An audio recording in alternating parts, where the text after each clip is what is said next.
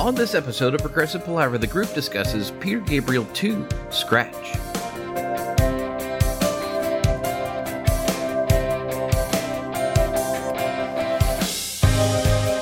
Hi, and welcome to Progressive Palaver, a group of lifelong friends and appreciators of music discussing the greatest progressive rock bands album by album. I'm Joe Beauclair, and on this episode of Progressive Palaver, I'm joined by my very good friends Ken Gregory and Paul Zotter as we continue into the Peter Gabriel catalog covering Peter Gabriel 2 Scratch.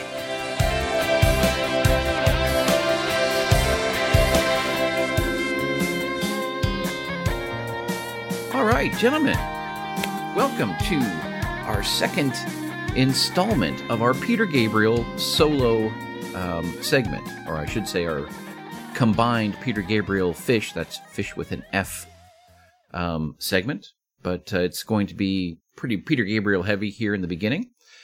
And um, so tonight we're we're scheduled to talk about Peter Gabriel 2 or Scratch. But we were remiss last week. And so we have to take a quick step back and correct something. Not remiss. We were remiss. It What? didn't occur to me to look in the revised and updated edition of 1001 albums you must hear before you die to look for Peter Gabriel 1 Car. And yet, lo and behold, You're kidding. Wait a second. Pink. Car made it into there. Car is in here. And You're- so I feel that we have to we have to go back and do the reading before we move on to scratch this week. Wait, how many Pink Floyd albums did not make the, the list of 1001 albums? If Hmm. I recall correctly, there were three or four Pink Floyd albums.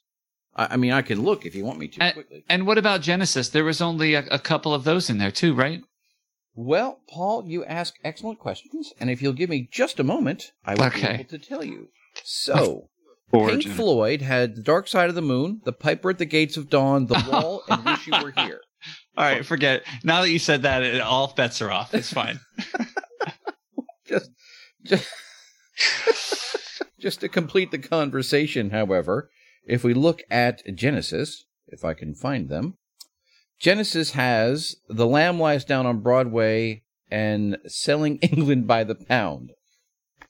Oh, selling England is pretty amazing.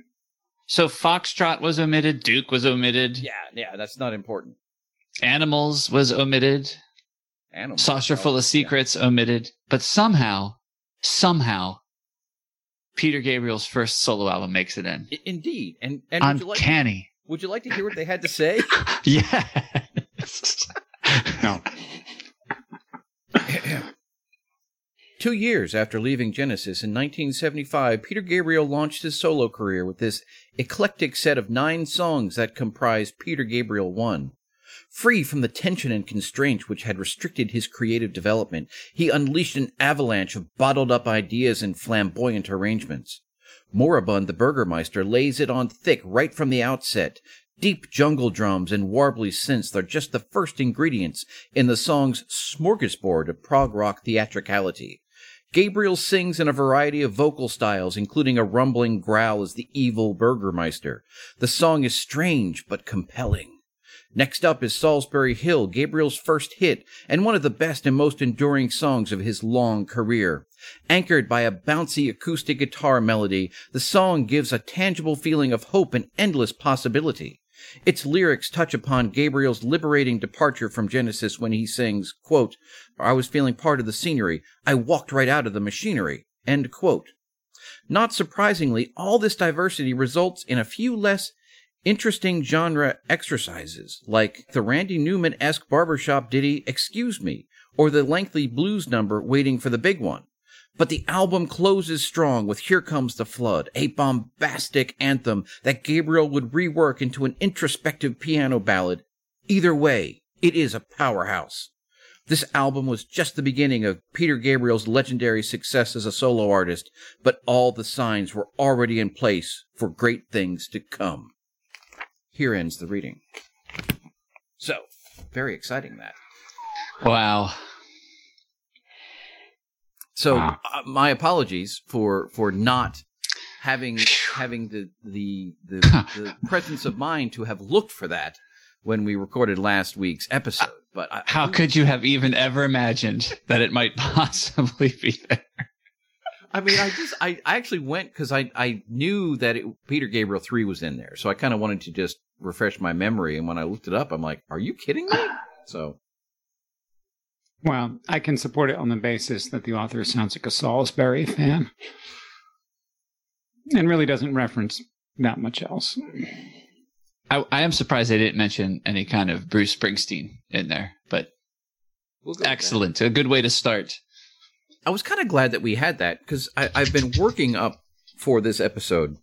And two days ago, I had decided that I was going to have to open the episode with a an, an outright apology. In that, I was afraid that everything I was going to say about this album was going to sound very negative, when in fact, I actually quite enjoy listening to this album. But it seemed like as I started to really you know, dig in for this episode, everything I had to say was, well, this is kind of weird and this isn't great and everything else. And, you know, I was a little, I was a little concerned because at the same time, I, this album does kind of grow on you. I think the more you listen to it. So, Hmm. uh, and, and, you know, as often happens, you know, roundabout, you know, yesterday, when I'd listened to it enough. And yesterday, actually, I had I had pulled out my vinyl version and put that on, which always happens. Ah, Th- There were a couple of of key moments that just you know started to fall together, and everything suddenly came into place. So, um, you know, I'm I'm I'm going to stand by the fact, and I will just absolutely lose my shit next week over Peter Gabriel 3 because I still think Peter Gabriel 3 is phenomenal on so many different levels. And quite frankly, I could say like if if Peter Gabriel 3 was was nothing more than snapshot, I could probably still say it. Um I just there's there's so much good going on there and I think it is it's exists on such a different plane from all the others save maybe so um, that it's easy to to overlook this record. And you know some of the some of the things we talked about you know last week i think you know it's more close this album scratch is probably more closely related to car than it is to melt. But it's it's still like i said I, I find it to be really really good. And another interesting aspect that i did and i started this a little bit earlier over the weekend paul based on inspiration from you i also pulled out my vinyl version of plays live. Ah, and so I started listening to that and and sort of trying to compare and contrast, you know, what I knew as you know the the studio versions of these songs or or the definitive versions with what you have experienced, and it is interesting the the way all of that works. And.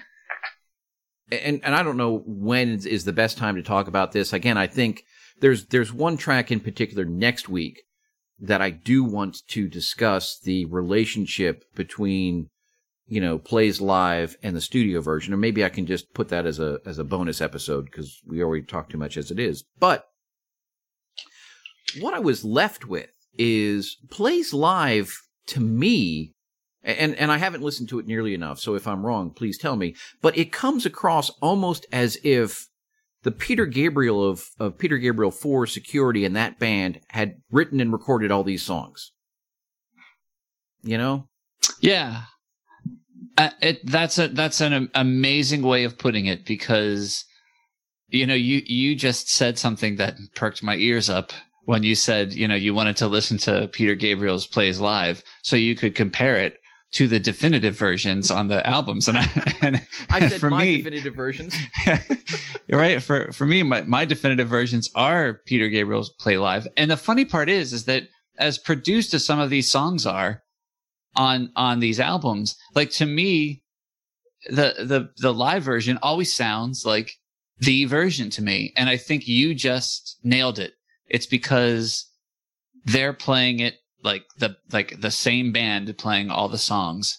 My first reaction to to like putting this in again and listening was like, oh, you know what? I'm going to start my own tribute band. It's going to be called at the intersection of Mercy and E Street, and it's going to be all Peter Gabriel covers reimagined in the style of Bruce Springsteen and the E Street Band.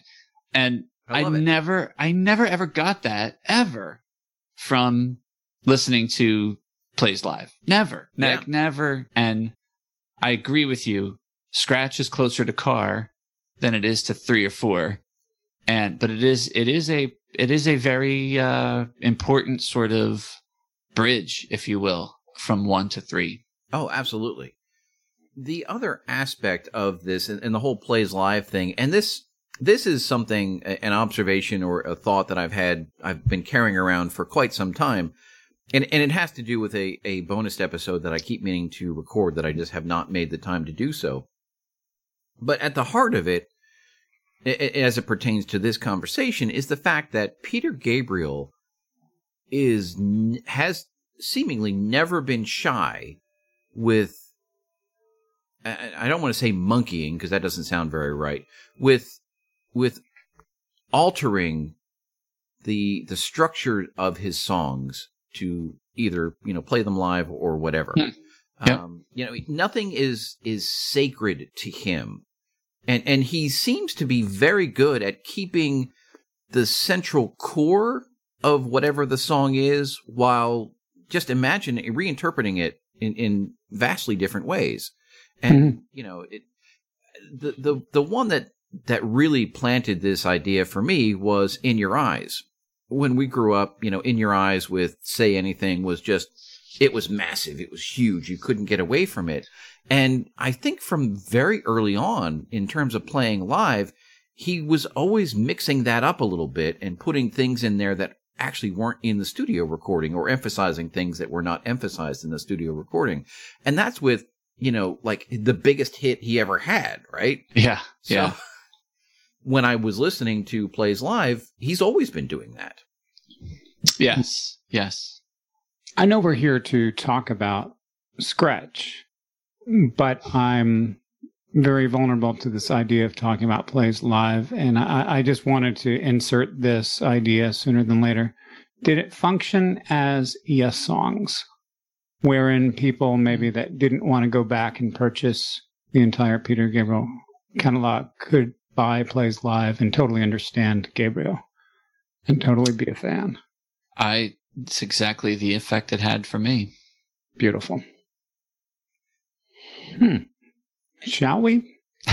well, there, there's one other sort of high level that well, there are a couple different high level things that maybe I'd like to go into, but why don't we do the context and the the uh, the particulars, really? and then then I can get into my overarching things yeah. before we get into the songs. Because so, because we're on fire right now. This is what happens when we start early. this is this is great. Kenny G. uh, before the AARP witching hour. Uh, so something in there at 10 p.m. Eastern Standard Time.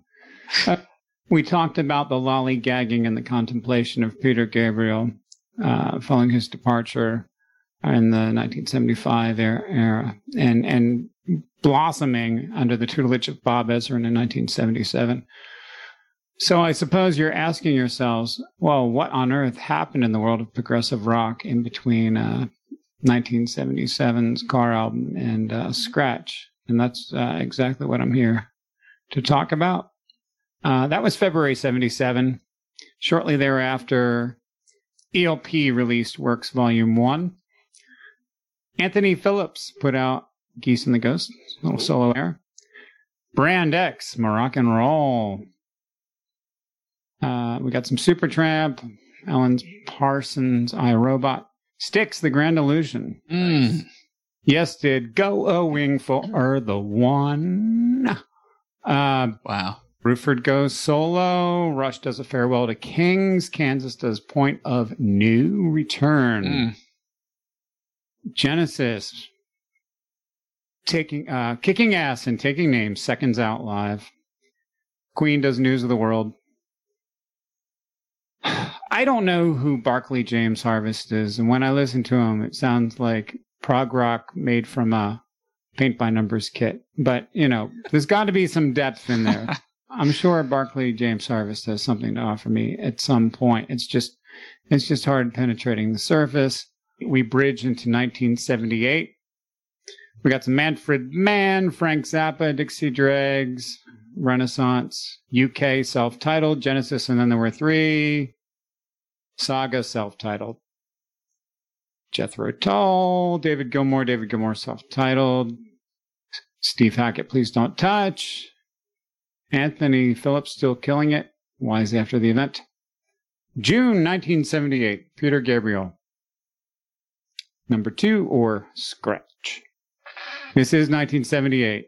This is only this is only four months away from Tormato. I I know that was the first thing on your mind. Actually, as much as that was on my mind, I was going to just remind our audience that this was also the year of of the highest amount of marijuana consumption in the United States. So so Peter Gabriel had that going for him as well. He did. We have we ever linked to those stats? I think we we've put it on Facebook at least once. I think we're uh, now. I'll, I'll put it on again. Okay. So, as mentioned, then Peter Gabriel 2 or Scratch was released in June of 1978. It was produced by Robert Fripp, released mm. on the labels Charisma in the UK and Atlantic in North America. Uh, side note, we don't normally talk about the recording location, but this was recorded in the Netherlands, which I don't know if that's interesting or not, but it, it is. I find it interesting. Some, some, I, I had some fun little things going on with the musicians on this in the fact, and we'll get to that in just a second. So, musicians on this, Peter Gabriel um, is credited with vocals, Hammond organ, piano, and synthesizer on various tracks. Robert Fripp has electric and acoustic guitars and is credited with Frippertronics. Um, we can maybe get into that. Tony wow. Levin has bass guitar, Chapman stick, string bass, and the recorder arrangements. Now I think it's I think it's safe to say that Tony Levin has settled in nicely into the Peter Gabriel camp. Yeah, yeah, he is. Now this is this is where things get really interesting, and I think this is the, one of the points that you were making earlier, Paul. Roy Bittan or Bittan, I don't know how to say his name, is on keyboards on most of these, um, accompanied by Larry Fast, and Wikipedia lists Todd um, Cochran. However, hmm. if you and, and I was shocked when I pulled out my my sleeve for my vinyl version today, and it lists as on very first line, um, Bayete on keyboards, and I was like, "What the fuck?" Huh. And and that is a an, an alias that Todd Cochran has used or uses when he's a studio musician. So hmm. I don't know, you know, why the the change, but there you go. So we got three of those. We have Jerry Marotta steps in on drums. Uh, Sid McGinnis plays electric guitar, acoustic guitar, and steel guitar and mandolin. And Tim Capello plays saxophone, George Marge, recorder, and John Timms is credited with insects. Wow. On Mother of Violence. So the track listing is On the Air, DIY, Mother of Violence, A Wonderful Day in a One Way World, White Shadow, Indigo, Animal Magic, Exposure, which is um, the only song credited with uh, Peter Gabriel and Robert Fripp, Perspective, and Home Sweet Home. Peter Gabriel is the second solo album by English singer songwriter Peter Gabriel, released in 1978. The album is the second of four with the same title. It was produced by guitarist Robert Fripp. The album did not sell as well as the first Peter Gabriel, but reached number 10 in the UK. In the US, the album was titled Peter Gabriel Roman numeral 2. The album is also referred to as Scratch, referring to the album cover by Hipgnosis. Music streaming services currently refer to it as Peter Gabriel 2 Scratch. That's all the particulars we have in terms of, of this particular record. Wait, well, of Roy Bittan, um, yeah. right? He plays with the East E Street Band. That's so, correct. Okay. And and and what's really funny, like I didn't realize that until I was looking at the wiki page for this, and it talks about Roy Bittan and the E Street Band connection is like, huh, that's interesting. And yet, every time that the pianos kind of leapt out at me, and I went and looked, it was actually Todd Cochran playing. Fascinating. So, hmm. you know, I I do think that that general feel and connection is there, and it's very interesting. Uh, yeah, my understanding was that Pete wanted that feeling much earlier. He saw Springsteen in London in 75.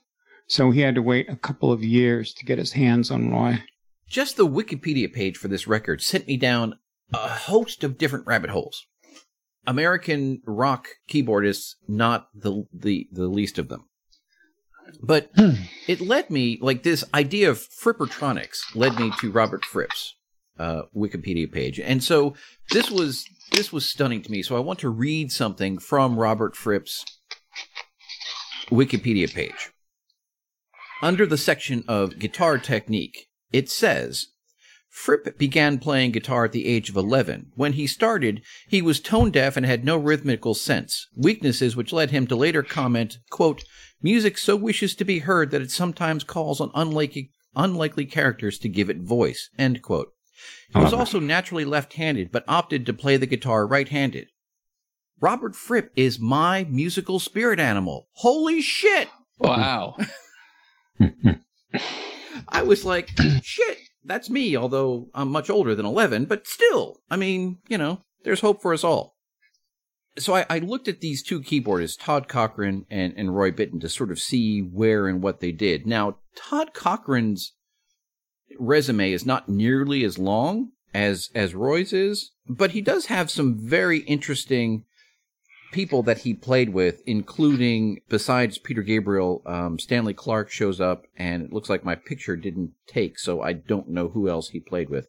I, I want to say it was one of the some jazz musician that I know of, which I don't know of very many. So I, I, I want to say it was more sort of in that line than maybe the standard. But if you look at Maybe Roy, Maynard Ferguson. Maynard Ferguson, there you go. So, but if you look at Roy Bittan's line, tell me if any of this sounds familiar at all. Uh, Jon Bon Jovi, David Bowie, Jackson Browne, Tracy Chapman, Chicago, Dire Straits, Bob Dylan, Ian Hunter, Meatloaf, Stevie Nicks, Bob Seger, Patty Smyth. Uh, I mean, we've heard these names come up before, and here they are again. It's just, it's fascinating. It's like he's a part of a club somehow. Well, it's a bit of a new wave club, too. Yeah.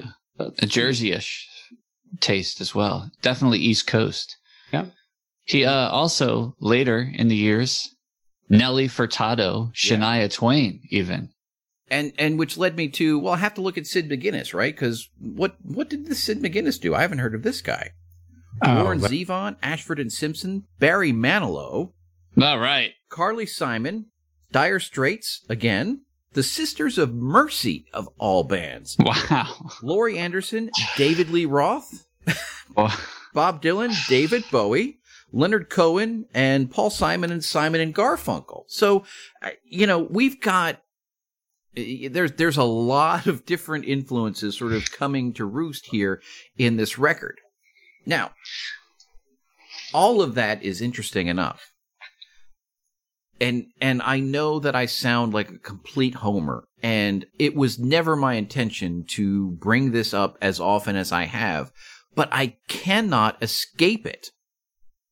And that is either the influence of or by the tubes.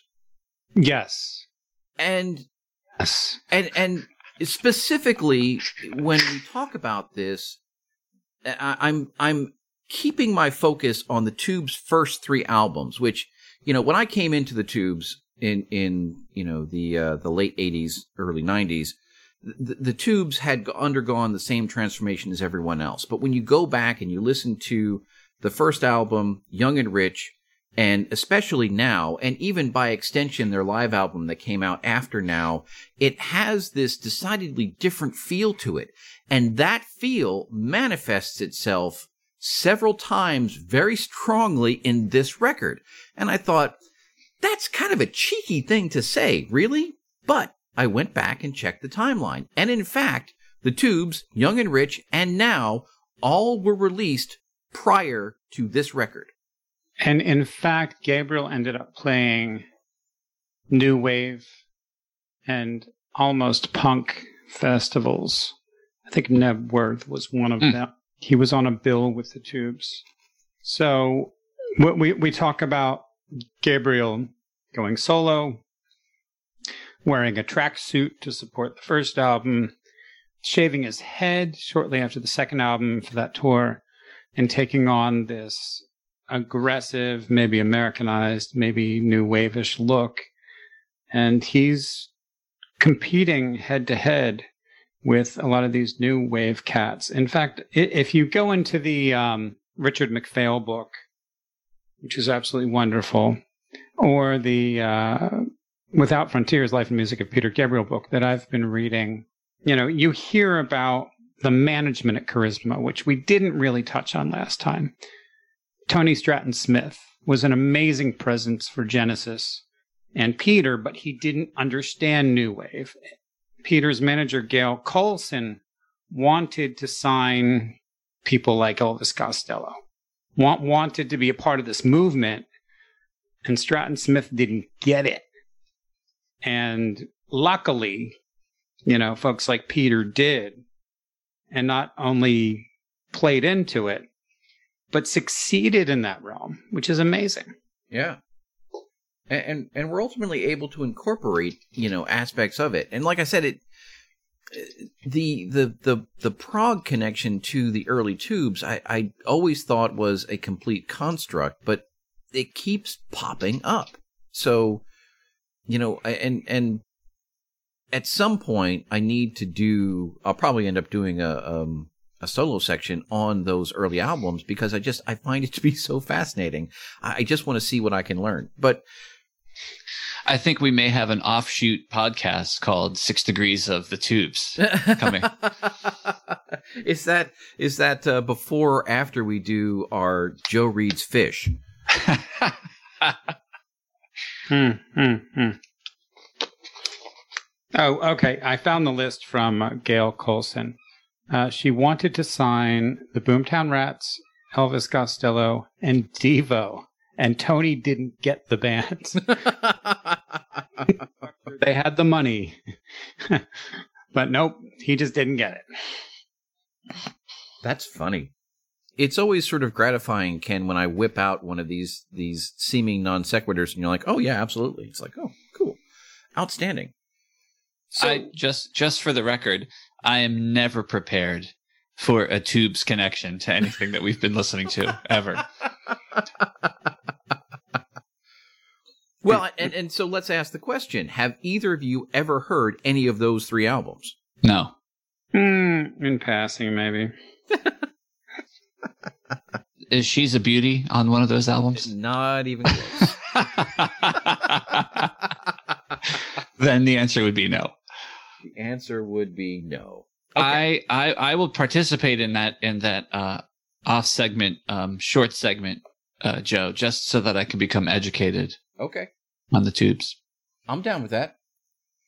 So I think that pretty much covers all of my general topics on uh on oh no well I guess we'll get into it here in the first track. But any, anything else sort of generally speaking about well, this record? Yeah, I want to concur with you, Joe, and I'm I'm pulling up this Without Frontiers book, and I found the uh, I think it's Knebworth concert, but it was billed as not another boring old Knebworth. The full bill featured Peter playing alongside the Tubes, Zappa, Boomtown hmm. Rockpile, The Solid Senders. I mean, just just just seeing the tubes on that list speaks volumes. Listening through sometime, and it's funny that we were just having the conversation about all of the musicians involved and all the interconnections, and you know, it's obvious that you know Peter is and always has been you know ingrained in the musical community around him. I said it uh, probably more politely at the beginning of of tonight's palaver, but you know, one and two are just practices for the masterpiece, and in a sense, three and four are the you know the springboard into the masterpieces, if you will, at least in my opinion. Um, not to take anything away from three and four. However, there's a, it occurs to me that, I mean, he came off The Lamb Lies Down on Broadway, which for some unknown reason is, is, is held in such high regard over the last several decades. Is it possible that, you know, he's just hanging out with his friends and his friends of his friends and friends of his friends and his friends and just being as creative as possible and just trying to figure out who, you know, what's the next creative thing for himself. Like in the ultimate, I mean, we've talked about the desire and the need to constantly create. Are these records just sort of that ultimate expression by him of just, you know, I've already done this just phenomenally amazing stuff. Let's just see what else I can come up with. I think it has a feel like that. You know, the the fact that he seems to be exploring these different corners of the musical world and seeing what he likes and what he doesn't like, and in some regards, if I'm being cynical, what he can get away with, right? Mm.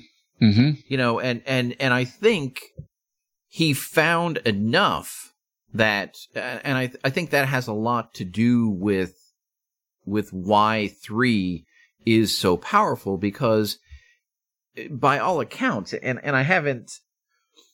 I, I haven't seen or read anything specific about the recording of that yet, other than something we came across way back when.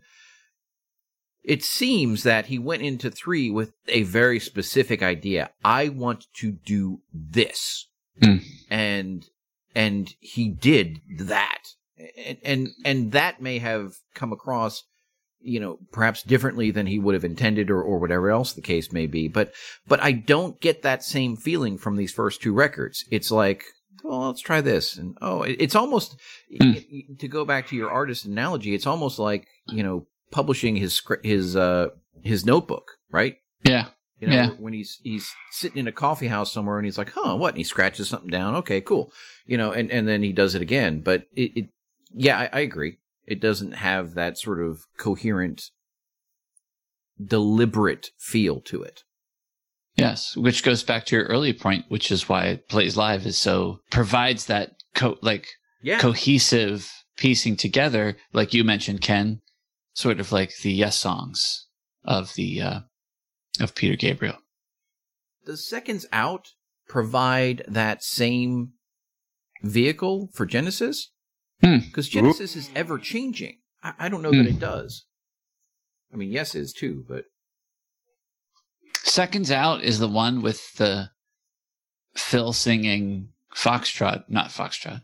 supper's ready. Uh, Supper's ready, right? is, yes. Yeah. Uh, that that's an interesting point. It certainly sort of recalibrates the band Yeah. for everyone. But you're right. It is sort of like, hey, if you're just jumping on board, here's a bunch of great stuff. Yes. Peter is one to hang out with his pals. It was said maybe by Ant Phillips or someone that he had to go to America to work with Ezrin, uh, well, Toronto actually, I guess. But um, he, he had to go to North America to work on that first album just to break the uh, chain or to, you know, shake things up a bit. Recording in the Netherlands is uh, still a little bit removed, maybe slightly closer to home. Uh, How many great albums were recorded in in the Netherlands? That sounds like a bonus episode. well, we have to do it live and remote though from from the Netherlands. I mean, this is a great segue. This is no longer Bob Ezrin's Peter Gabriel. Mm. We have a coup d'etat, if you will, Mm. right? Yeah. Robert Fripp was, you know, speaking ever so politely but negatively about Ezrin, and Peter thought, "Oh, fine, okay, let's see what Fripp can do." And and Fripp takes the reins, and we usually don't talk about studios or producers to that extent. But Joe, you were you were already broaching the subject. That's the other sort of aspect to this, and and quite frankly, I am I, I'm disappointed you know, life being what it is, that I haven't had, you know, the unlimited time and opportunity to dig into this because, you know, clearly Robert Fripp's fingerprints are all over this. And when you hear that Robert Fripp is the producer, and if you listen to this, just, you know, on the surface, what does it sound like? It's not the greatest production job you've ever heard in the world, but most things coming out in 1978 apparently weren't the greatest production job in the world either. Indeed. so, so, you know, it, I, and, and I, I had this thinking at the time, it, I've got this, I've got this thing for Alfa Romeos, right? And like the one fixed up. And, and it's it's very funny when you like the two that are in your garage like right the now. Two that are in my garage right this second. so when you think about when you think about cars of a particular time, right? So if you if you think about if you were in you know 1979 and the Alfa Romeo had their their sports sedan and um, BMW had whatever model they had, and probably Mercedes had a model, and there was probably a Volkswagen, you know, variant and everything else. And in 1980, you probably would have had arguments with your friends as to why the Mercedes looked like shit and the Alpha looked great, or the BMW or was whatever, you know. But if you fast forward 30 years and you put them all next to each other, you go, holy shit, they all look exactly the fucking same. the the grills are different, but all the proportions are the same, and you know, it's just Hmm. it, it it's funny how that happens, and and so that's what I think a lot to do here, you know, with with the the sound production. But what I don't really know, and, and so I, I hopefully I'm not going to spend a whole lot of time bagging on, for instance, how shitty the drums sound.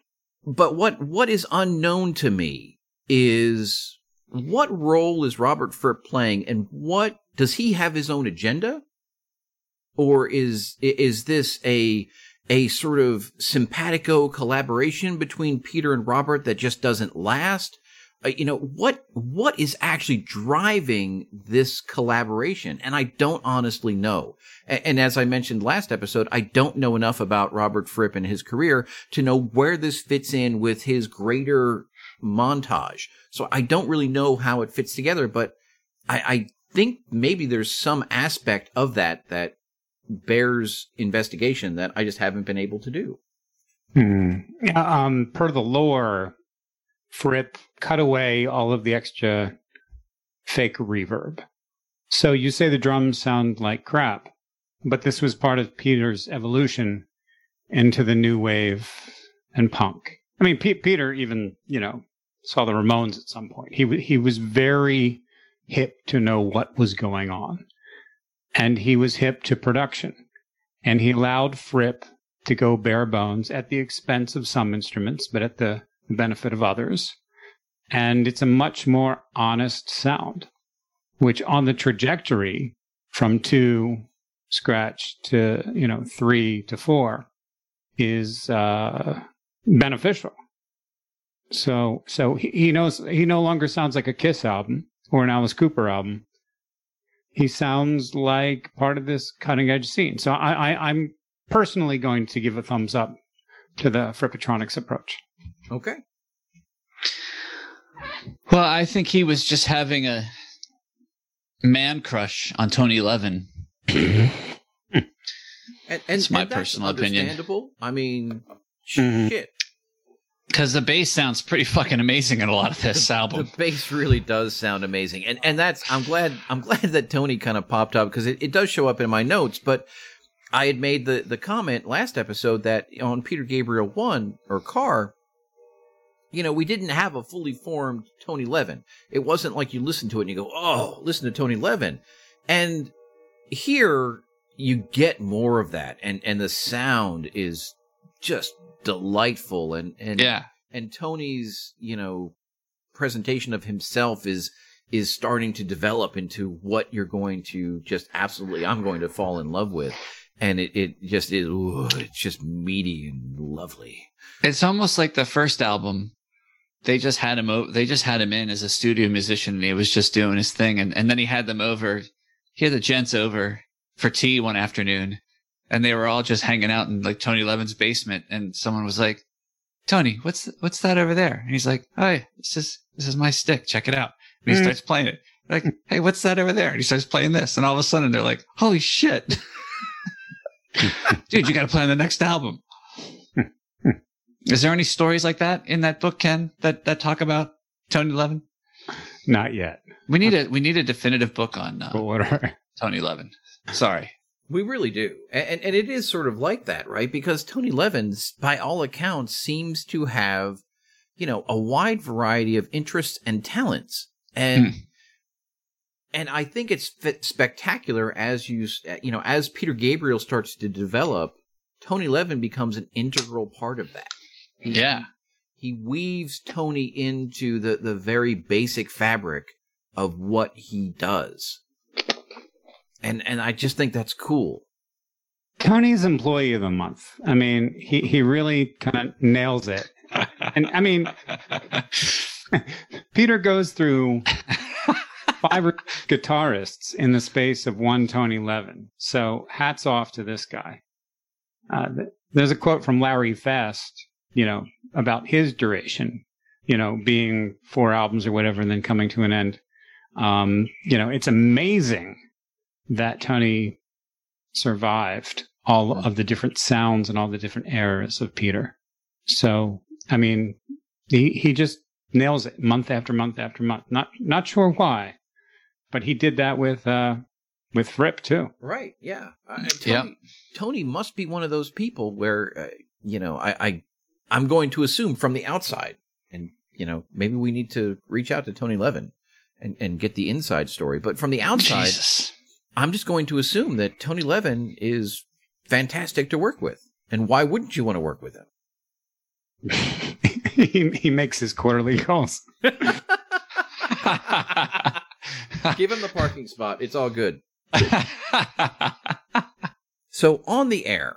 Now, on the air was a song that I was for years, many, many, many, many years, willing to just essentially overlook. Yeah, on the air. Great, whatever. No big deal.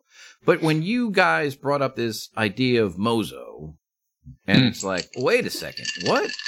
And, uh, you know, suddenly I had, I, I was forced to sort of pay more attention. Now, again, and and Paul, you had I think it was you or one of you had sent out the link to that sort of.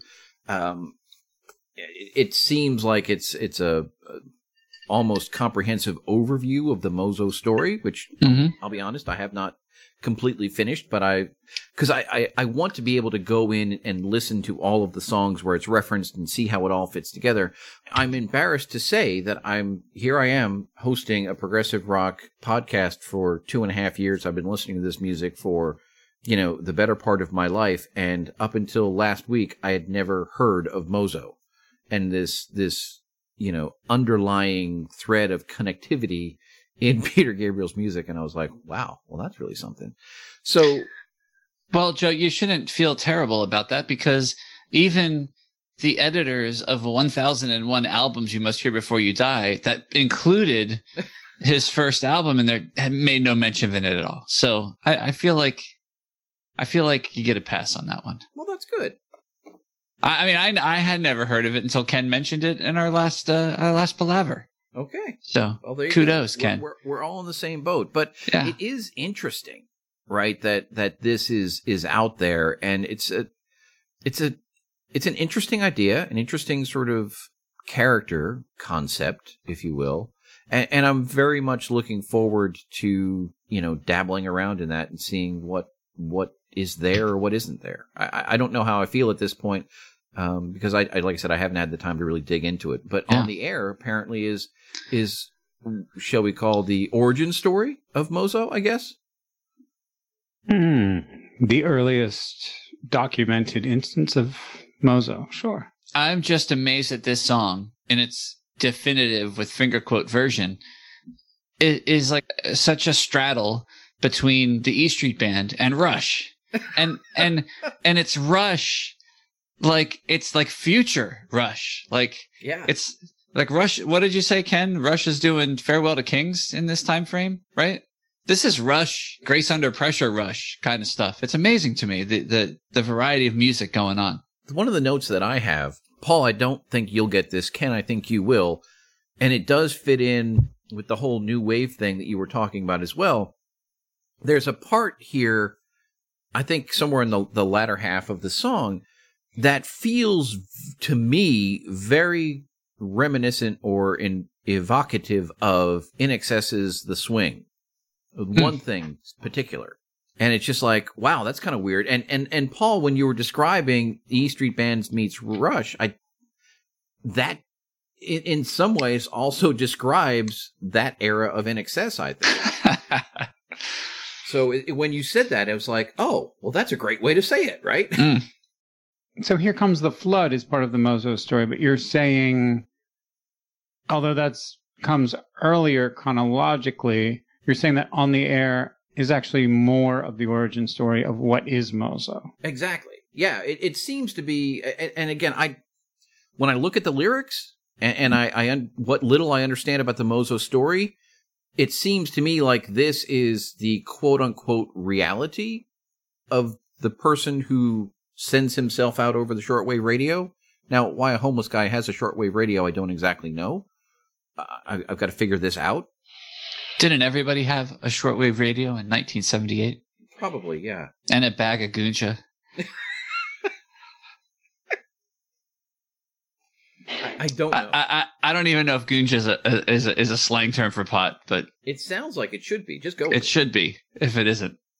Uh, something a bit more tangible and a bit more sober. It's just that Peter, being a creative artist by profession, art blooms after the working day is done.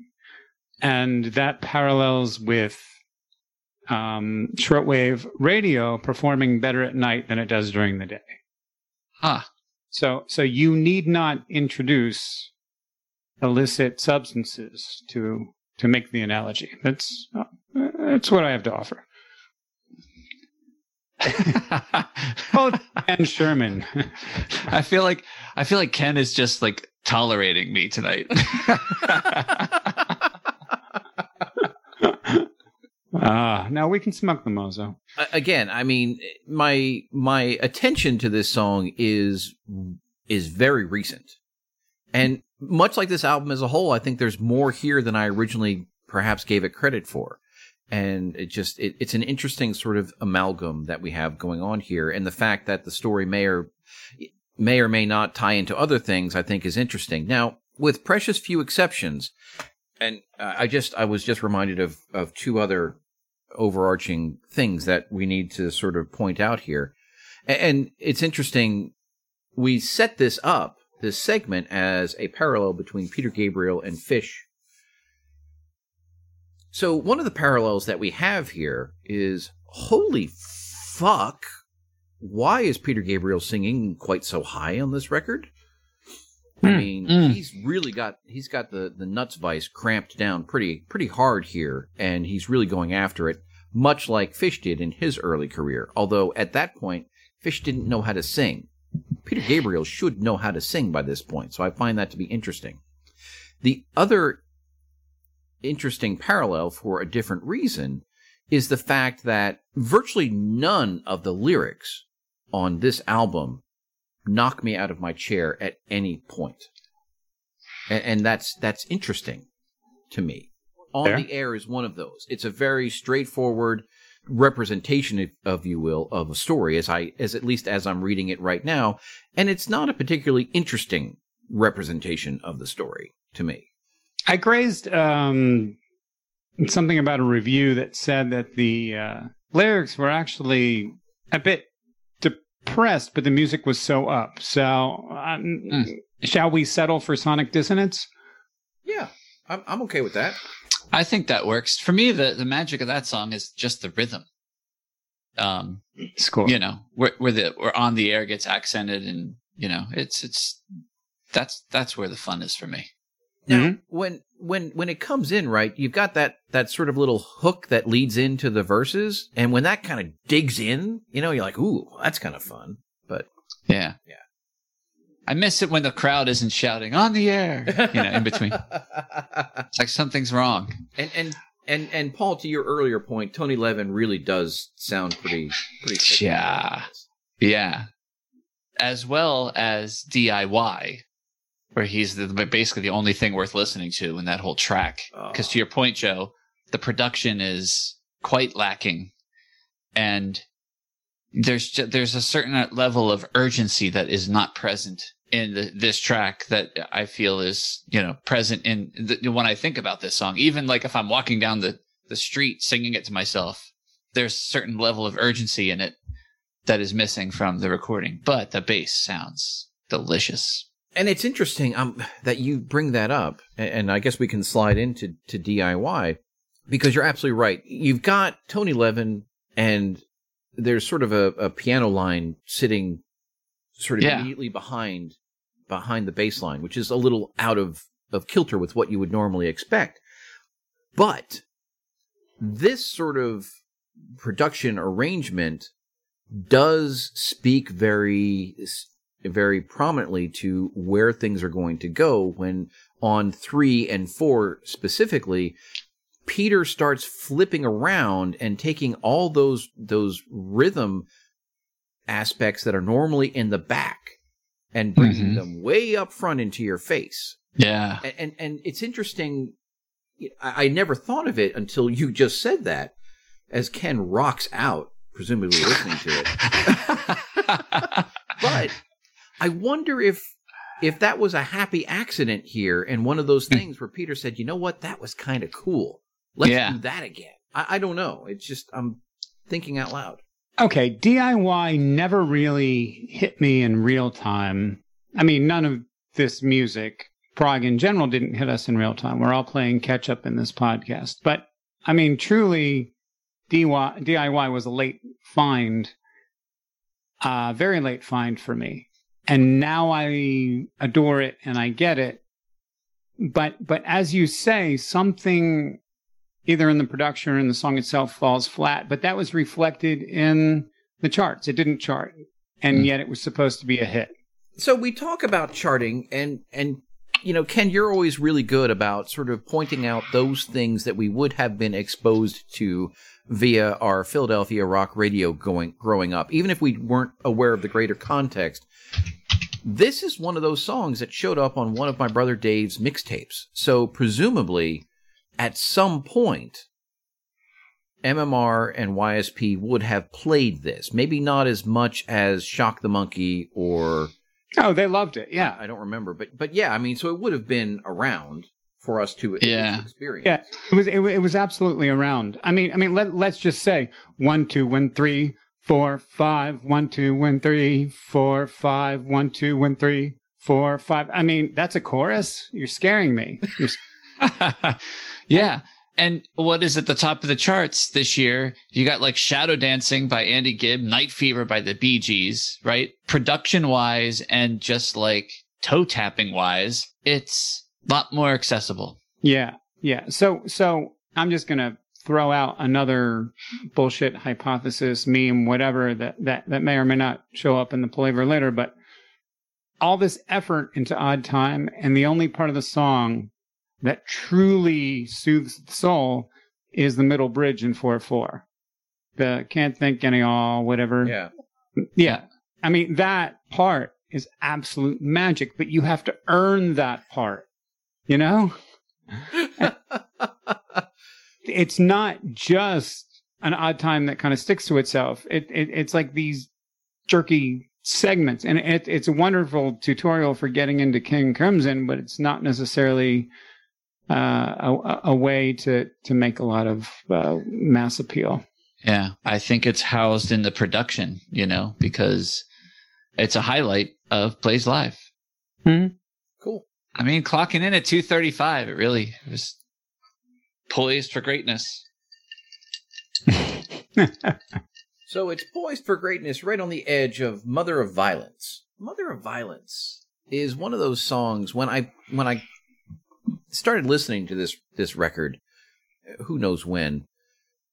Mother of Violence is an earworm. It it just it gets into my head and it won't go away once it's in there, which is interesting because it's, you know, it's, it's not, it's not anthemic necessarily. It's not bombastic. It's, you're, you know, but it, it just gets in there and it, it works for me and it disquiets me at the same time. It's very easy to sort of understand the, the underlying message here. You know, fear is the mother of violence. You know, it, it's Hmm. it's it's a worldview that you know Yoda would certainly ascribe to.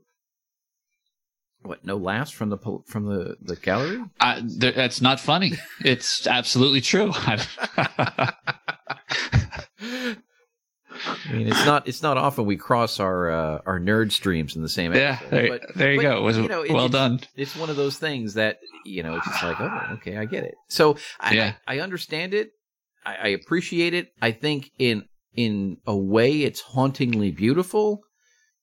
And you know, much like we talked about in the last episode, how "Here Comes the Flood" reinterpreted as one of these sort of you know piano vocal duet type scenarios becomes more powerful. You know, I think I think maybe Mother of Violence doesn't quite achieve that, but it's in the same neighborhood. So it's a little too choral for me. Like the piano, Mm. I mean, it's beautiful. Roy Roy Bittan or Baton playing his ass off, and it sounds sounds wonderful. But it it is you know when you think about the reimagining of "Here Comes the Flood," it's it's not like a virtuoso type piano. Right. It's uh it's it's very like singer songwriter style, and and this seems more choral to me, where you know you'd be singing like a madrigal over over some fancy piano playing, right? A little too fancy for me is is kind of what I'm trying to say. Paul, do you, do you remember that every other piece in junior high choir was arranged by somebody named Randall Thompson? Yes, I do. I, I think I had a whole Randall Thompson book in college to sing through. This is one of those stock kind of piano Yes, thank you, Ken. Randall Thompson orchestra. yes. I mean, I mean, gorgeous, but simply not taking chances. Hmm. So in the middle or the back half, whatever it is, when that weird buzzing sound comes in, what Yeah. the f- is that? I thought that was a Frippertronics. It, and, and it probably is. Um, it, it, it sounds sort of guitar generated, but it is just profoundly unsettling that that sound. Which again, I get it. It's probably intended to be profoundly unsettling, but Yeah. Jiminy Christmas, It has no business being in 1978, that's for sure. it really doesn't. And, and the other thing, and, and I think this is where this song kind of doesn't overwhelm you, is it doesn't end. It just sort of evaporates. Yeah. and you're kind of like, oh, what? Oh, I guess we're done. And where it goes to, I'm not a huge fan. So It's like a Paul Simon song from the 80s, yeah, the next tune. Mhm. And all of this sounds very negative. I enjoy it in its own way. It's just for me, this album isn't going to start for another two tracks. True. Have we segued to a wonderful day in a one way world? We have indeed. This song in particular, according to my notes, is is really where the, the drum production is terrible. The drums, as I described them here in capitalized, sound flabby. Okay. It's a different song. It but this is where you start to get some of that that early tubes type I- don't know if it's influence or you know whatever, but there there are sort of aspects of this that are are like that. I, what is this song about? I I haven't been able to sort of put my finger on it. I don't really know. It reminds me of Terrapin Station, a year before, 1977, July. It's so weird. Peter is a very small version of Peter. He's a whispering munchkin version of Peter. We talk about hobbit shit. Well, this is fairy shit. The guitar small, the small, the voice is small. It's like it's it, it's almost a parody of the weird, overproduced 1977 Grateful Dead. Love the song Terrapin Station, but there are just elements in and out of that album that focus in on that small voice, small kind of trippy thing that Garcia did with his voice, and it's not suitable for Peter. I like it. I mean, I like your observations in the fact that, you know, I, I've never been able to fully articulate why I don't really care for this song, but I think maybe you've hit the nail on the head. It's just smallness. It, this song is fun to just sort of listen to and let your mind go because there's so much shit going on. And as small as everything in is, phew, the bass is still thumping away. um, and and it's like because it's not boomy and like really loud and like it's just like this I picture little bunny rabbits when I listen to this song. I don't know why. Maybe it's the smallness of the production, Ken, but I just feel like like everyone's dressed in a little bunny costume. You know? Agreed. Could be the keyboard sound too. I don't know. which which makes the transition into White Shadow that much. White Shadow sounds like Band in a Box Steely Dan to me when it kind of mm. jumps in there with the exception of a little bit of trippy Larry Fast synth work. Yeah. I don't know what the idea is. Like these last two songs can potentially make someone stop listening to the rest of the album, which is mm. a hmm. shame. It's true. Are you saying White Shadow will make people stop listening to the album, or are you talking about Mother of Violence and uh, Wonderful Day? Uh, well, M- Mother of Violence, you know, I give it a pass because it, it does have pure beauty and it, it's just an honest song. Uh, and Jill contributed to the lyrics, so it has some kind of historical significance there. But A Wonderful Day in a One Way World and White Shadow really detract from the mission of Gabriel through this period. Really? See, I absolutely love White Shadow. This, for me, is where huh. things start to take off. Oh, okay. Whoa, Paul, you got to be the tiebreaker. Yeah. you know, the production is at least better than A Wonderful Day, but I, I think I would probably have to, to, you know, lean towards Ken's thoughts on this. Like, like every time I hear this song, I just, I kind of hear it like, mm, you know, still trying to shed that Genesis kind of, uh, stuff, which might be unfair. Here's the problem. Anytime I hear anything that reminds me or th- makes me think of earlier Genesis, I immediately think of where Genesis is, and they're just ahead of this. So, so and, and I and I shouldn't be listening to things with that perspective, but I can't help it. It's what I, I do. It, it's a fascinating point, Paul, because there's there's one point, and I don't have it marked down. I think it's in Indigo, but it, it could potentially be in White Shadow. It's in one of those two songs. There's like probably 10 or 20 seconds that sounds like it was lifted right off of either and then there were three or Duke. Mm. Mm-hmm. It kind of comes and you're like, wait, what's that? And then it's gone. But it's forcibly reminiscent of of something of three man Genesis, early three man Genesis. It is it's striking when it shows up, but it's very fleeting at the same time. There is a middle section in White Shadow that has kind of the the, the breathy, uh, spacious um, Mellotron sound, possibly of uh, in White Shadow that, that that would take me into a yeah, and and that might be it. Yeah, yeah. And, that's what I like about White Shadow. There, there are a couple of different things that I personally like about about this song. It has the different sections. You get sort of different flavors throughout all of it, and I think it flows together pretty well. I like the intro. I think it's it's very good the way it sort of builds in. Um, throughout this song, I think you start to get more of, of Tony Levin, which is absolutely wonderful. Especially at the guitar solo to the end. That whole section is is exceptional to me and it very much this is probably maybe you know paul you may want to rethink your your willingness to sign up to the side project because this this song is probably the closest alignment to the the first tubes record hmm. um, there's there's a track called up from the deep on the first tubes record that you know a lot of this is sort of you know, uh, very reminiscent of in terms of you know the the instrument sounds and and the songwriting and and everything else um but I do think like when you get into that solo section, Tony Levin really starts to to flex his muscles a lot, which is very Yeah. very cool when he does that. And I just you know, I, and I also find the the the chorus, such as it is, that that hook just to be exceptional for me. It's it's really short, but I just I love it. I don't even know what the hell it means, but I don't really care. I I just I absolutely love it. And so overall, I find this song to be quite transporting.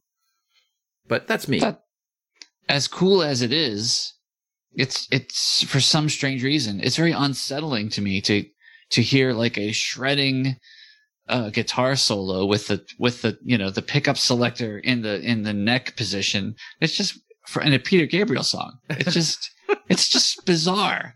Like you don't you never hear that. Yeah, that is that is pretty different. You're right. and I should be celebrating it, but instead my mind is closed like an early wrapped Christmas gift. So now we can we can move into Indigo. Is this I forget if we had one earlier, but is this the first time Peter Gabriel uses the the mantra approach where we get that going away which kind of bangs into your head with the piano sitting, you know, right on top of it and it's kind of like, "Oh, that's kind of cool." Hmm, I did not notice. Didn't think about that either. The other thing, and, and this is this is one of the places where I will I will call out the lyrics specifically because if you look at this, he actually has the the, the rhyme is internal. So so the rhyme occurs before the end of each line, which I think is is kind of fun, and he he maintains that throughout. So it's not like it's it's it's a throwaway like you know once or twice he adds something extra onto the line that was the way he constructed it and and that sort of you know leapt out at me as i was looking at these lyrics i'm like oh, that's very Hmm. cool i like the way he did that Hmm, that's why we palaver. I would never have noticed that. I think I'm just forever distracted by the recorders on on this song. They're beautiful. i was going to say do you like them Yeah. because Yeah, I'd like a mix of just them, please. Actually. and that's so funny right because growing up when we grew up in, Yeah. in the american school system right the, the the recorder holds a very special and not particularly fond place in our hearts in that what is it fifth grade i think fifth or fourth grade You Yeah. know, every child is is forced to buy a recorder and every child will be exposed to music and learn how to play the recorder. And it's it's a it's a god awful way to to force children to experience this. And i mean i understand why you pick the recorder. It's pretty hard to fuck it up but fourth and fifth graders can fuck it up. Yeah. and and it's not so it's not like you ever think of the recorder as anything beautiful Well, that's ex- that's such a great point because they give us those fucking plastic pieces of garbage uh, that- that just sound exactly like that. They sound terrible. And I remember, like after, like I took to the recorder very well. It was right up my alley. You know, it was like one note a finger. You didn't have to really think too hard about anything. And I really enjoyed it. And one of my sisters, I think it was my uh, eldest sister, Deb, played the flute. And I think for whatever reason, she had a wooden recorder. So when I found the wooden recorder, I would always, I would take my plastic one to school, but I would always play her wooden one at home because it sounded wonderful. Wow. Sounded wonderful. Interesting. I had no idea because I was going to say these sound absolutely lovely. Right. I, I feel like we may be stumbling upon a future episode where, since we've established now that we've all at one time learned how to play the recorder, we could potentially have Palaver Plays Recorder episode. do a host of songs. maybe maybe we could do Supper's Ready on recorder. why don't Why don't we start with something maybe a little less long than that? Um, Okay. You know, okay. but but yeah, I we can we can you know partly palaver on recorder or something, or or you know, um, why don't we do something off uh, Tormato? Ooh, we could do we could do onward. That would probably be wonderful on recorder. I blame the generation before us. I, it's a trifecta of horror. They, they, they brought us frozen foods, us pharmaceuticals for everything, and they brought us plastic recorders. I mean, really, the last one being the most devilish. It, it truly is. So I, I and, and you know it, it's it's a nice sort of eye opening thing. You know, and here again, why is Tony Levin arranging the recorder section here? You know, I, I just I I I need to like hang out with Tony Levin for a week. That's it. And, and just It was- find that out was- all this stuff. That was part of the tea. Tony, what are those over there? Oh, those are my recorders. Employee of the month, man. That's uh, really all I have to say about Indigo. I, I love the song. I think it's it's beautiful, but you know that's uh, you're you're you're always you're always focused on these little aspects. yeah. At least I am. Well, for the rest of the album, I'm dying to know what Bowie was doing in the late 70s. Shall we move on to Animal Magic? This is an this is an interesting one. I have a very conflicted relationship with Animal Magic. I find it to be wonderful and annoying at the same time. And I can never sort of reconcile myself one way or the other if I like this song or I hate this song. You're probably closer to hating it if you can't reconcile it. But I see when I when I it's almost like Tormato, right? I walk around and and with all due respect to Kevin Mulrine and Tom Corcoran for using Tormato as as an example here. But maybe by the time I'm done with, with this little exercise, they'll feel better. I walk around without listening to Tormato and can very easily convince myself that Tormato's a piece of shit and I hate it. And yet, when I sit down and listen to Tormato, specifically looking to call out those things I hate, it's not as awful as I would like. I hate Circus of Heaven, I hate Arriving UFO, and I hate the drum section of Release Release. But other than that, it's really not bad. And, and I have the same thing. I, I literally was sitting down this evening, probably just a couple hours ago, you know, specifically to, you know, I, I played Animal Magic. I'm like, all right, we're going to figure this out. And it's like, oh, well, that's kind of cool. I kind of like that. Yeah, that's kind of fun. You know, this, okay, I'm into it. So I can't, when I want to do it, I can't, I can't get it done. It's kind of weird. But this is, this is one of those tracks where this is Todd Cochran playing. And, you know, one of the aspects I do like about it is the, the piano playing, which again reminds me very forcibly of Vince Welnick of the Tubes. But Hmm. it's not Roy Bittan. It's, it's Todd Cochran. So I don't Oh, there you go. How about we pick the genre to the best of our ability for Animal Magic? Because I'm hearing honky tonk mixed with new wave. Yeah. Hmm. Absolutely. See, I'm getting like this song was found on the floor of the recording sessions of the first Foreigner album.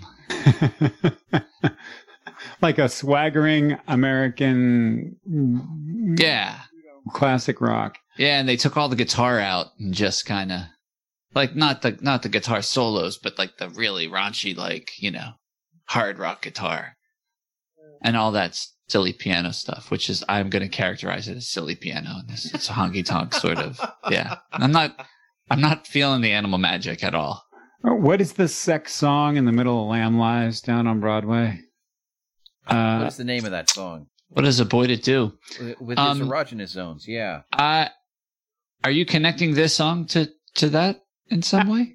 the line, I want to be a man with all that animal magic. So Ah, ah. hormonal going on here. in that context, Ken, if we look at this, right, the the the one the one sort of hook line is, "Look, I wave my wand, watch the rabbit disappear."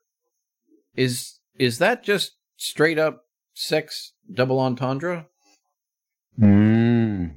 I hadn't thought of it that way. I thought he was literally talking about a magic trick, but So it's just why it's lost on me, right?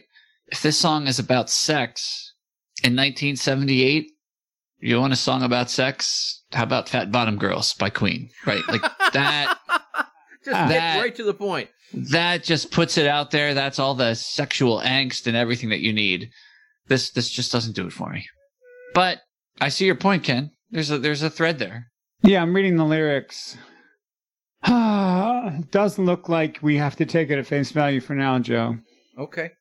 Until we get lore, it, it's just a sex song. It's just a sex song. Okay. Well, there you go. Shake your wand, baby. Shake your wand, make the rabbit disappear. And where it goes, well, you. And it works out because the next song is it's almost like a porn soundtrack. if we're going to, if we're going, if we're going to extend this out, then is is uh, exposure then the animal magic is it about public sex? Is that is that where we're going to go? I just I'm just trying to block out the shitty drum sound and listen to Tony Levin on this song. On exposure? Yeah, Yeah. yeah, yeah. Yeah, I mean exposure. Who knows? I anything I have to say about this song isn't great, other than Tony Levin. You know? Well, it fantastic template for what's to come on Peter Gabriel 3. I mean, I mean, Yeah. Fripp doing the Frippertronics. There's this noisy stuff going on. Either it's Fripp or Larry Fast. I don't know which.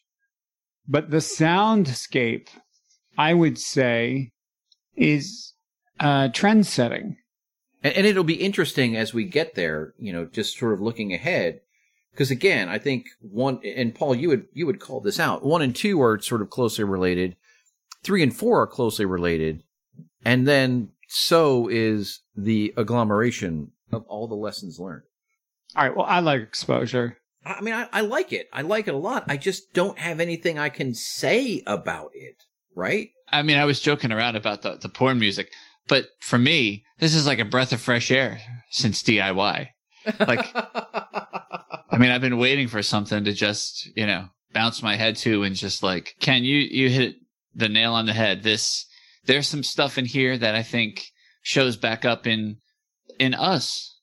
And from my brief, you know, kind of YouTubing of King Crimson, this is also a template for the uh, more crazy 70s, 80s uh, Adrian Belew era. era There you go. Uh, Yep. and I love Adrian Belew, by the way. At least I think I do. Let's put it that way. Okay, you guys ready to jump to shark? Let's let's jump the shark. Flotsam and Jetsam. Is this a Tolkien reference? I ask you.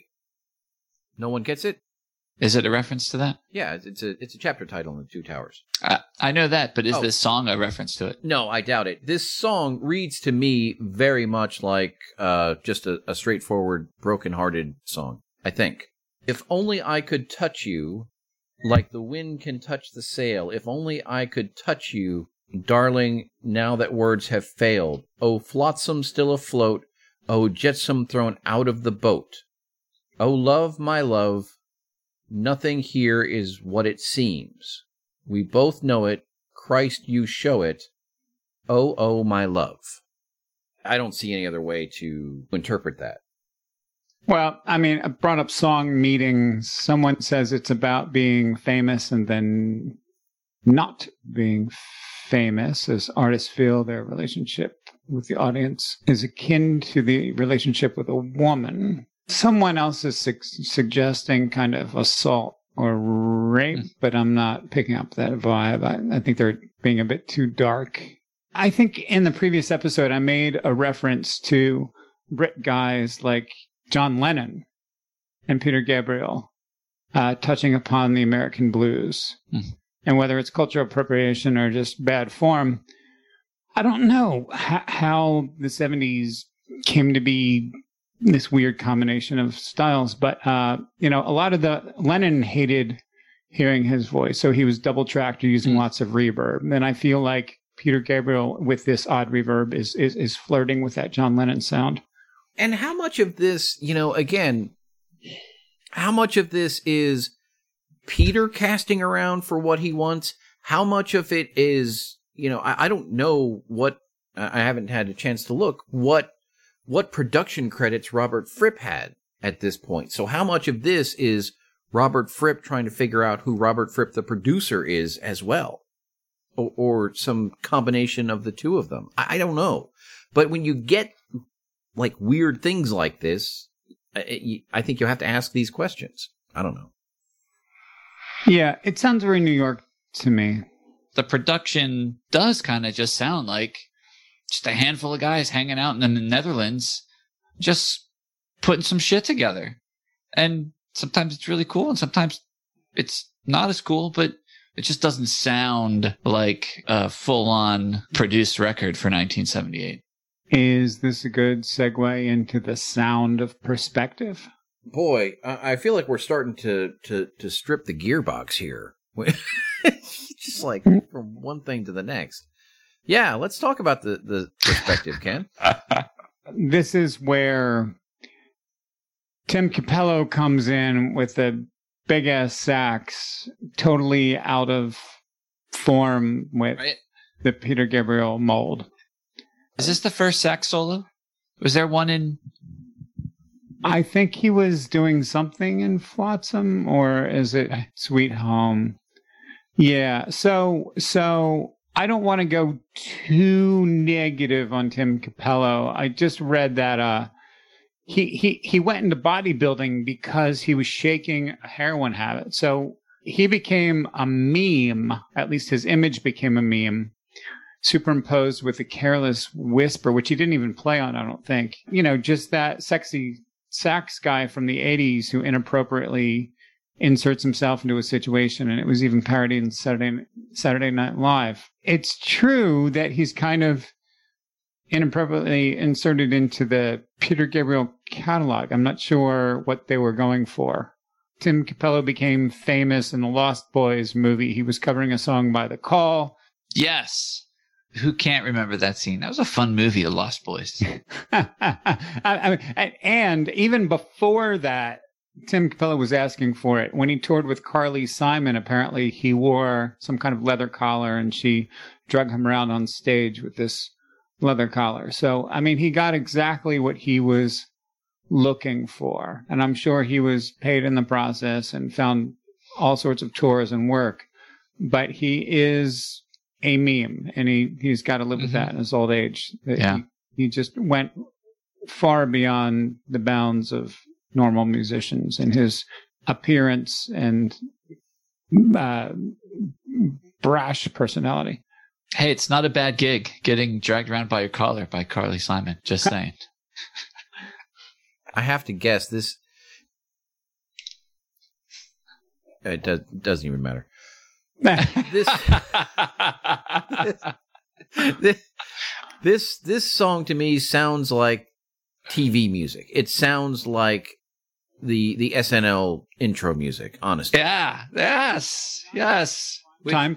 Yeah, when I say things sound New York and Gabriel goes New York and Lennon goes New York, they're just grabbing your average session players circa 1970 with big sax and small guitars and blues sound and you're just kind of throwing guys in a room and okay get it done before lunch i mean it's groovy but it's those weirdly soulless so we'll have to call back to this and contrast this next week when we talk about how the saxophone is used on peter gabriel 3 specifically but not tonight's conversation so can we finish up then with home sweet home oh sorry home sweet home is the second uh, yes.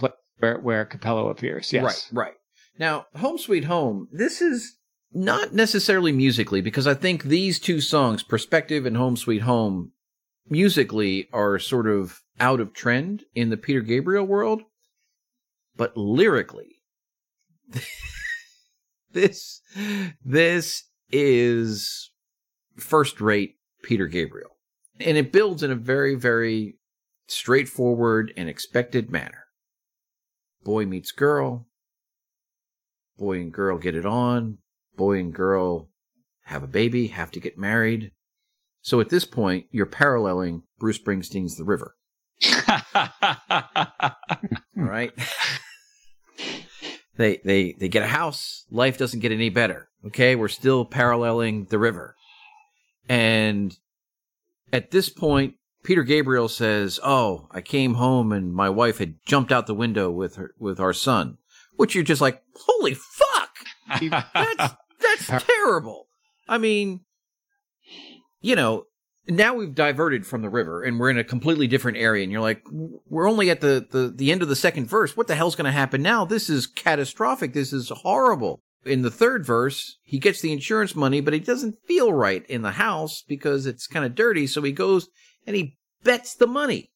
He goes to a casino and he bets the money and he hits it big so he buys a country house and he doesn't worry about the kid and the wife which Yeah. is a, a, a cynical, terrible perspective. But Peter Gabriel is going to love to give us this different perspective, you know, going forward. It, and it's not all the time. And it's funny because Peter Gabriel, by all accounts, is positive and forward moving and everything else. I hope I don't piss too many people off because I think I think he's extraordinarily misunderstood on a fundamental way. But much like Stephen King, Peter Gabriel is not afraid to stand in the wrong corner of the room and show you what it looks like from there. Wow. Hmm. I mean, is it safe to say that in Gabriel's story, in his screenwriting and storytelling, people die, just like his brother John died in The Lamb. The wife dies in this story. Yeah. And and he doesn't shy away from that. You know, again, Stephen King is fundamentally misinterpreted in that everyone thinks, "Oh, he's just weird and creepy and he likes just gross stuff." He doesn't like gross stuff. I mean, he does. Not in the way that Quentin Tarantino. Quentin Tarantino, in my estimation, and again, this is all my perception on life, Quentin Tarantino is a phenomenal movie director. The way he builds a story and constructs suspense and will mess with the running order and, and the way he shows you things is absolutely fucking brilliant. But in my estimation, the big knock against Tarantino is this juvenile love of gore. At Mhm. some point in a Tarantino movie, all of this wonderful cerebral storytelling is going to be just flushed down the toilet just so he can have someone's ear get cut off or their brains explode all over the room or whatever else. To me, he's so good at building the stories, it's completely unnecessary. Now, Stephen King has a little bit of that, and I've read a fair amount of King. I'm not going to say I've read everything, but I've read a fair amount of King, and my interpretation of what really makes Stephen King tick is not necessarily the gross stuff. Now, Stephen King is not afraid to talk about or illustrate the gross stuff. But what drives Stephen King is the behavior of normal people in extraordinary conditions. What does the normal brain do when presented with things that don't add up in the normal way? And that is what I think Peter Gabriel likes to do. Wow. I like that parallel. Agreed. Yeah, take that for what it's worth. Joe, what is your favorite Stephen King book? Has to be Dark Tower 4, Wizard and Glass. Oh, that is a good one. That Followed is a good closely one. by Wolves of the Calla. Wolves of the Calla is phenomenal. Yeah. The Stand is very good. The Stand is exceptional. The Dark Tower 7, there are aspects of that that I find profoundly moving, even though the overall narrative is a little wonky at times. But Wizard and Glass, I think, is just the best. When you were describing him, the way he tells the story and tells people in extraordinary situations, I thought of The Green Mile and I Mile. thought of the JFK uh, assassination. Oh, I forgot about 112263. God, that's Yeah. so good. those aren't horror genres at all. No. but yet he he dips into those dark recesses of the human brain and the human psyche. It's an interesting parallel with uh, Peter Gabriel uh, here. I I don't know that I would have ever drawn that. It's quite poignant. Oh my, as an outsider, where should I go if I wanted to read some Stephen King? Would I just start into the Dark Tower series or would you I'll I'll tell you what. I think the first Stephen King book I ever read was The Gunslinger, and it's uh it's fantastic. And I would agree. The the Gunslinger. It, it keep in mind the Gunslinger was written when Stephen King was a very very young man. So, in, in certain fundamental aspects, it's not going to line up with the rest of the work. Like he he, Hmm. he's much better as a writer when he got back to the Dark Tower. But it is a very, in my estimation, and I think Paul shares this, it's a very concise and compelling entryway in. Hmm. I'm going to go out on a limb because it hasn't aged for me quite as well. But if you want a, you know, another example of early but more quote unquote standard king, I think Salem's Lot is an exceptional Mm. vampire story. Salem's Lot and The Stand are the two King novels on my list because after Wolves of the Calla, I I always wanted to go back and read Salem's Lot, Oh and um, I never have. And and stay away from insomnia at all cost. Well, Paul, how far were you into the Dark Tower series when you got the idea for this podcast? It was Joe, and it was I think he had read it three times by the time. Uh, my favorite story is the seventh installment of the Dark Tower, the the final installment. You know, it was released on whatever day, and I think like a week later, I went out and bought it, and I think I called Joe and I said, "Oh, I just I just picked up the Dark Tower. Did did you get it?" And he goes, "Yes, I finished it last night, and it's like 700 pages long."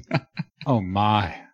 So that Yeah. that would be my recommendation for uh, for Stephen King, but it does sort of bring to a close, I think, this this record. And like I said, it's not exceptional, but it I don't hate it. I can listen to it easily. Let's put it that way, and I can enjoy it.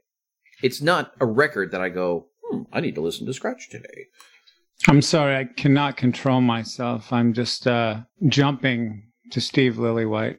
There's something happening for Peter. He's clearly going in a different direction with production. So our next episode should be pretty exciting. Oh, I think it will be. this is one of those episodes where you know we we get together to talk about an album and then we all talk about it and then like sometimes you want to go back and just like listen to that album all over again this is not one of those times Oh, i'm very i'm very happy to To get I this like- behind us. i i can't wait to go listen to uh, intruder i really can't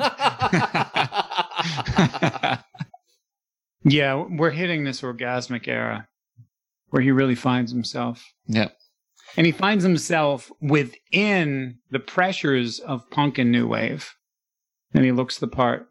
Looks the part. That that's an interesting aspect, Ken. I don't know. eh, You know, I I, I tried to do a little sort of background searching for for this record, and I I just I didn't have necessarily all the time. And I want to say it was on the Peter Gabriel the official website, but there were some photographs of Peter around this time. I think there was one when he was in the vocal booth recording, and and maybe some other one. For all that you think about Peter Gabriel and all that you think you know about Peter Gabriel and, and, and whatever persona he did or didn't have at this point, when they were recording this album, based on these photographs, he looked exceptionally normal. Like we joke about about uh, David Gilmour and his his his grandfather routine. You know, Peter Gabriel looked like you know a, a dad routine. You know, he had just a a, a completely nondescript haircut, completely nondescript clothes. You know, there was nothing exceptional about him in in the the pictures that document the recording of this record, which I just find to be interesting.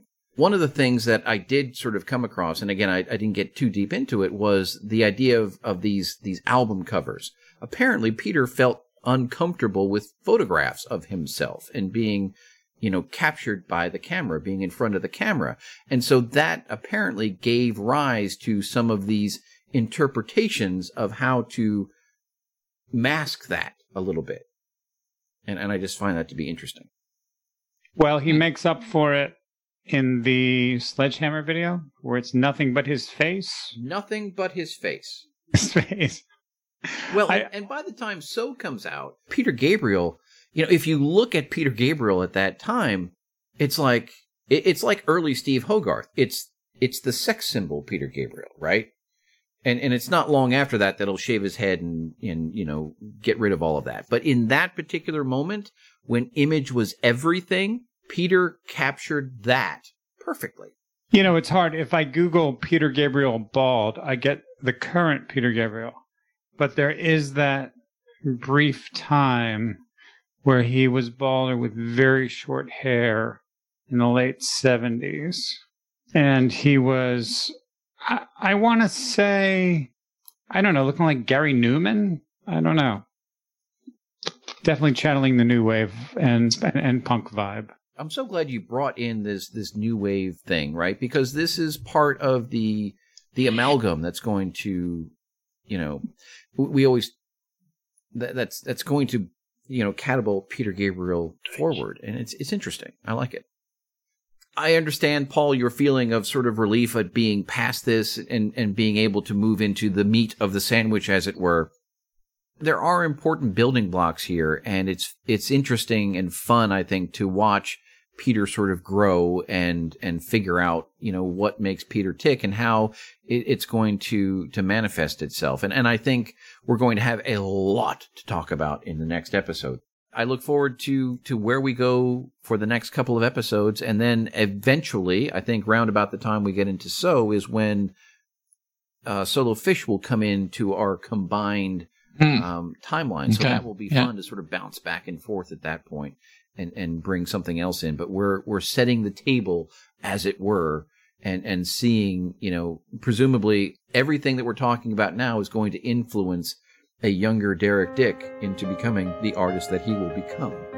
Oh, As always, guys, thanks for coming along. Cheers. it's been awesome.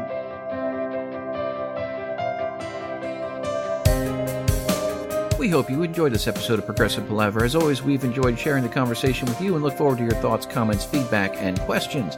You can reach out to us on Instagram, Facebook, or Twitter. We are at ProgPala on all of those, or search for Progressive Palaver. Progressive Palaver is available for subscription and download on Apple Podcast, Google Podcast, Spotify, or presumably anywhere you do find your podcast. And we are, as always, hosted on SoundCloud. So until next time, thanks for listening.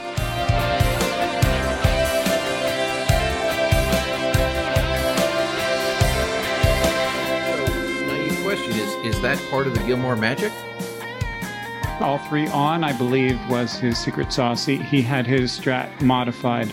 You know, there are three pickups, and you can only have the singles or two at a time, two consecutive, but you cannot have all three unless you get the mod. Interesting. Roger, how many pickups do you have on right now?